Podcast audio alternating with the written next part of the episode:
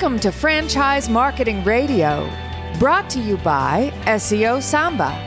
Comprehensive high performing marketing solutions for mature and emerging franchise brands. To supercharge your franchise marketing, go to SEOSamba.com. That's S E O S A M B A.com. Lee Kantor here, another episode of Franchise Marketing Radio, and this is going to be a good one. Today we have with us Brian Garrison with British Swim School. Welcome, Brian. Hey, thanks so much for having me, Lee. Great to be here today. Well, I'm excited to learn what you're up to. Tell us a little bit about British Swim School. Absolutely. So, British Swim School is a, a learn to swim provider. We cover kind of all aspects of the swim school industry. So, by that, I mean think of kind of learning how to survive or water survival for young children as young as three to six months, all the way through stroke development for your basic strokes and kind of recreational swim teams into the teens. And of course, uh, we, we, offer adult lessons and, and, and um, special abilities type offerings. So, kind of a full scale, but really focused in on those kind of preteen ages and, uh, and just a great business model where we partner with locally available commercial pools in, in the territories of our franchise owners. So there's not a big capital investment, not a big time horizon to get a dedicated facility built. We're partnering with fitness clubs and hotels and the like. So really compelling business model, uh, kind of rapid time to open and, and pretty easy to scale. So very exciting. Now, did it start as a kind of a mom and pop and then evolved into a franchise, or was it built to be franchised? Uh, so great question. It's the former, and so in fact, the, the name stems from the founder uh, was actually a competitive swimmer in the UK uh, by the name of Rita Goldberg, and she actually founded the swim school in Manchester, England, when she retired from competitive swimming, and that was back in 1981. So we're actually celebrating our 40th year as a swim school business this summer. Uh, but she brought it to the U.S., Southern Florida specifically, in the mid 90s uh, when she came over um, ran a number of corporate locations in New York, Chicago, DC, Florida. Started franchising about 10 years ago. So, you know, we're 10 years into this as a franchising concept. We have about 75 owners, about 115 open territories across 23 states. So, pretty exciting. Now, how did um, the franchise do during COVID? Yeah, so great question. We were definitely impacted, and as you can imagine, it's kind of a retail, you know, close contact service business. Um, so we we were basically shut down from the first week in March until about the first week in June, and then started reopening over the course of 2020, kind of depending on local conditions. So we're in the U.S. and Canada. I should have mentioned that, and depending on the state and even down to the city or county you know, we reopened at certain times uh, over the course of the year and really had a strong rebound. Um, and now we're basically 100% open. We have a few owners. Our Canadian owners are, are um, still kind of working through the latest kind of lockdown mandate uh, up there. And then we have, you know, two or three owners in the U.S. who have kind of unique issues where they're not able to open yet. But other than that, fully reopened. And, and I really feel like the the reopening phase of last year set the stage for really a strong recovery this year. And happy to provide some detail on that if that's helpful. Or yeah, yeah let's dive into that a little bit. And um, what were you doing that enabled you to kind of get this kind of uh, momentum? Absolutely. So. You know, we were having a pretty strong year uh, in January, February last year. We're growing about 35% year over year, which is kind of right on our budget forecast. Uh, and then, of course, everything came to kind of a screeching halt in uh, in March, as I mentioned. So, you know, I, we think of three main drivers to what allowed us to reopen and rebound so quickly. And so, one uh, was we really kind of doubled down on from a franchising uh, perspective. Our corporate team here uh, we immediately kind of stopped all financial requirements for our franchisees. We deferred fees back into February. Basically, wanted to make them feel comfortable that they could manage themselves through the crisis from a cash perspective. So I think that was very well received. The second is we we really focused on helping them make the right decisions. When I say them, I mean our franchise owners, of course, helping them make the right decisions as far as furloughing their teams negotiating with their local vendors, um, thinking to you know kind of keeping them focused on the long term. Uh, and then the third is that we we worked pretty hard, especially through our national director of aquatics, uh, Melissa McGarvey, really got involved with the U.S. Swim School Association, with um, various local uh, charities and, and governments to really make the case that we could deliver our service, you know, the swim school business in a in a very COVID safe environment. So we we kind of reimagined what that meant. We reduced some of our class ratios. We introduced face shields. Uh, we worked with our pool partners to kind of minimize the flow of people onto, into, and out of the pool and pool deck area. so we invested a lot of time and, and communication energy, if you will, making the case, you know, state by state, sometimes even writing letters to, to the governors and whatnot to let us reopen sooner rather than later. So throughout the course of the summer, when a lot of other retail businesses were still shut down, we were starting to reopen, work through the process, make sure our families were comfortable to come back to the service and to the schools. Uh, and it really kind of gave us, I would say, a head start heading into the fall. And now 2021 has been supercharged for us. Now, what does that kind of ideal uh, franchisee look like? Uh, is there kind of a profile you've developed over the years? I would say yes. You know, they. I think the key differentiator certainly you want you know some management experience, preferably maybe some marketing experience, or at least an understanding of running a small business. But you know, the differentiator is something where they want the independence of being a small business owner, the opportunity to grow wealth, but really do have a passion for making a difference in their communities, right? So that could be maybe they come from an early childhood development background, um, maybe they have an aquatics background, or maybe they're just at a point in their lives where they said, I've done very well. I want the flexibility of being a small business owner, but I want to do something that's really purpose driven. Uh, and so that's what we look for. Um, certainly, we see a, a, fair number of you know corporate transitions uh, we do see kind of, you know, husband, wife, or, or business partner, or some other, you know, duo where one person wants to be kind of the face of the business on the marketing and sales and brand development. The other wants to kind of run the aquatics team. Um, so there's got to be that one that one piece of passion around the purpose-driven nature of the business. I think.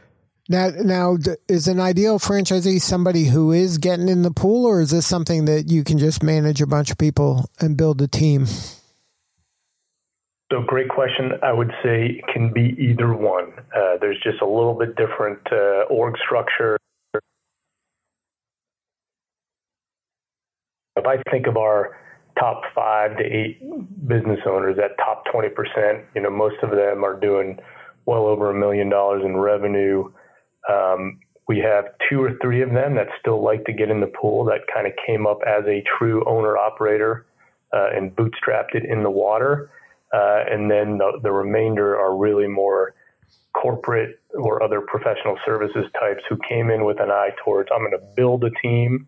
I'm going to know what the aquatics program should look like at its best and be able to provide that quality control that an owner needs to do but I have no intention of getting in the water. So it really works both ways. And, and we coach and, and, advise our owners on, okay, if you want to go down this path, you know, your hiring profile and the team you want to build looks like this. You want to go down the path of being, you know, never in the water, then we need to kind of think through a little differently who's leading your aquatics team and making sure we're finding the right person.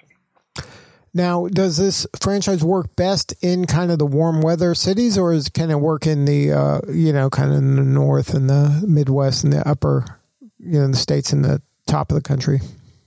Yeah, sure. Great question. So it, it, works, you know, all over. When I say we're in 23 states, you know, we have a real nice density in the Northeast. So Massachusetts, Connecticut, New York, New Jersey, Pennsylvania. Uh, we started as corporate locations in Florida, so we have Florida, Georgia, South Carolina, and then, of course, uh, not of course, but then we have a handful uh, in the California and Arizona market, as well as up in Seattle. So, um, because we're largely, you know, call it 85% plus in indoor pools, the the weather and the seasonality really doesn't matter. Uh, we do operate or have opportunities to work in outdoor pools, but uh, that's really kind of that's where it becomes more you know southern state or southwest state versus the north. Now, in your growth, um, are you looking for that kind of person that wants to have their own business with their spouse and is looking just to, you know, kind of have a that second act maybe in their career? Or are you looking for more empire builders that are either using this as a complementary business and they have a portfolio of franchises and they're just trying to add this to a portfolio and they're, you know, kind of take over the world mentality, or is it kind of a you know a lifestyle slash business build my wealth for my family business? Sure. So we see a little bit of both. Um, we definitely have some empire builders that are either complementing it with other, like I said, or I guess I didn't mention, but early childhood, whether it's like a, uh, you know, an early childhood development center or a tutoring business. Um, or, or something of that respect, or maybe they have a one of the two. If it's a couple, one of them works in a school system, so they really understand the community and the people, uh, but they want to build, you know, three, four, five, six territories. When I say territories, we're, we're looking at you know, a unique set of zip codes that have at least or up to 35,000 kids under the age of 10, right? So really focusing on that target market and being able to develop the brand around that group. So we have people with three, four, five, up to six territories uh, who are looking to build an empire, maybe in conjunction with other businesses. Um, but we also have those who, you know, feel like they can do very well with one or two territories. Um, and as you said, they're at a different point in their careers where they want something that's a little more lifestyle and, and more meaningful, but still can be scaled. And the scale is all in offering, you know, more days of lessons at more pools. Basically, it's a very simple model to scale, and it's truly a recurring revenue model because you're billing by the lesson, or but you're invoicing on a monthly basis in advance. So you know the last week of, of June will bill for the month of July, etc. So. Now, what uh, what's kind of the growth outlook for you guys? Are you looking um, pretty bullish now that we're the pandemic's kind of behind us, at least in the U.S.? We are definitely very, uh, very enthused, very bullish right now. We're, you know, we're on track to exceed what we did in 2019. So, you know, when we first reopened in June of last year, you know, our mindset was we've powered through the worst of this, but there's going to be, you know, it's probably a two-year time horizon to rebound, uh, and I think we've probably cut that in half almost. Um, and so, you know, at some high high level numbers you know, close to 65% of our owners are operating, you know, within 90% or higher of what they were doing in 2019. So there's a lot of enthusiasm there. And then on the on the franchise development side, you know, part of the reason uh, the, our parent company, Buzz Franchise Brands, part of the reason we acquired British Swim School was the aquatics program is is second to none.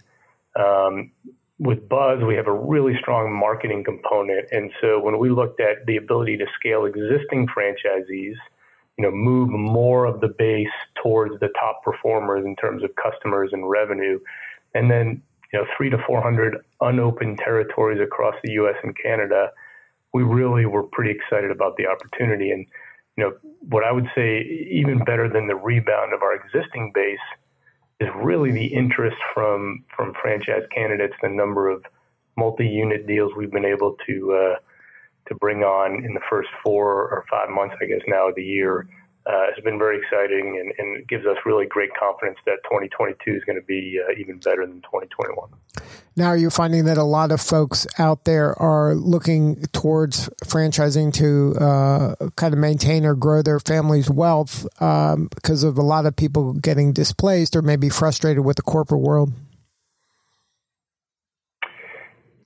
Sure. When I think of the group uh, of owners we've brought on so far in 2021, you know, there it's about half and half. I would say half of them are, uh, you know, pretty successful, pretty senior corporate types who either voluntarily left uh, or, you know, unfortunately lost their positions because of the pandemic and felt like, you know, they're not going to go back to an uncertain corporate environment when they had the opportunity to get into something you know, different, more compelling. Uh, and then we have some people who are, you know, using it more as I'm going to grow this as a, you know, my wife and I or my husband and I are going to grow this over the next two to three years, even as I continue with my corporate job with the intent of stepping away uh, in the future. So, uh, I think you know that's probably pretty common. I would say across franchising right now, but it's definitely been our experience with British Home School. And uh, if somebody wanted to learn more, have more substantive conversation with you or somebody on the team, is there a website for a prospective franchisee? Absolutely. BritishSwimSchoolFranchising.com. Um, best way to find us. And, you know, we do a lot of uh, one-on-one calls with uh, franchise owners or myself with uh, interested candidates.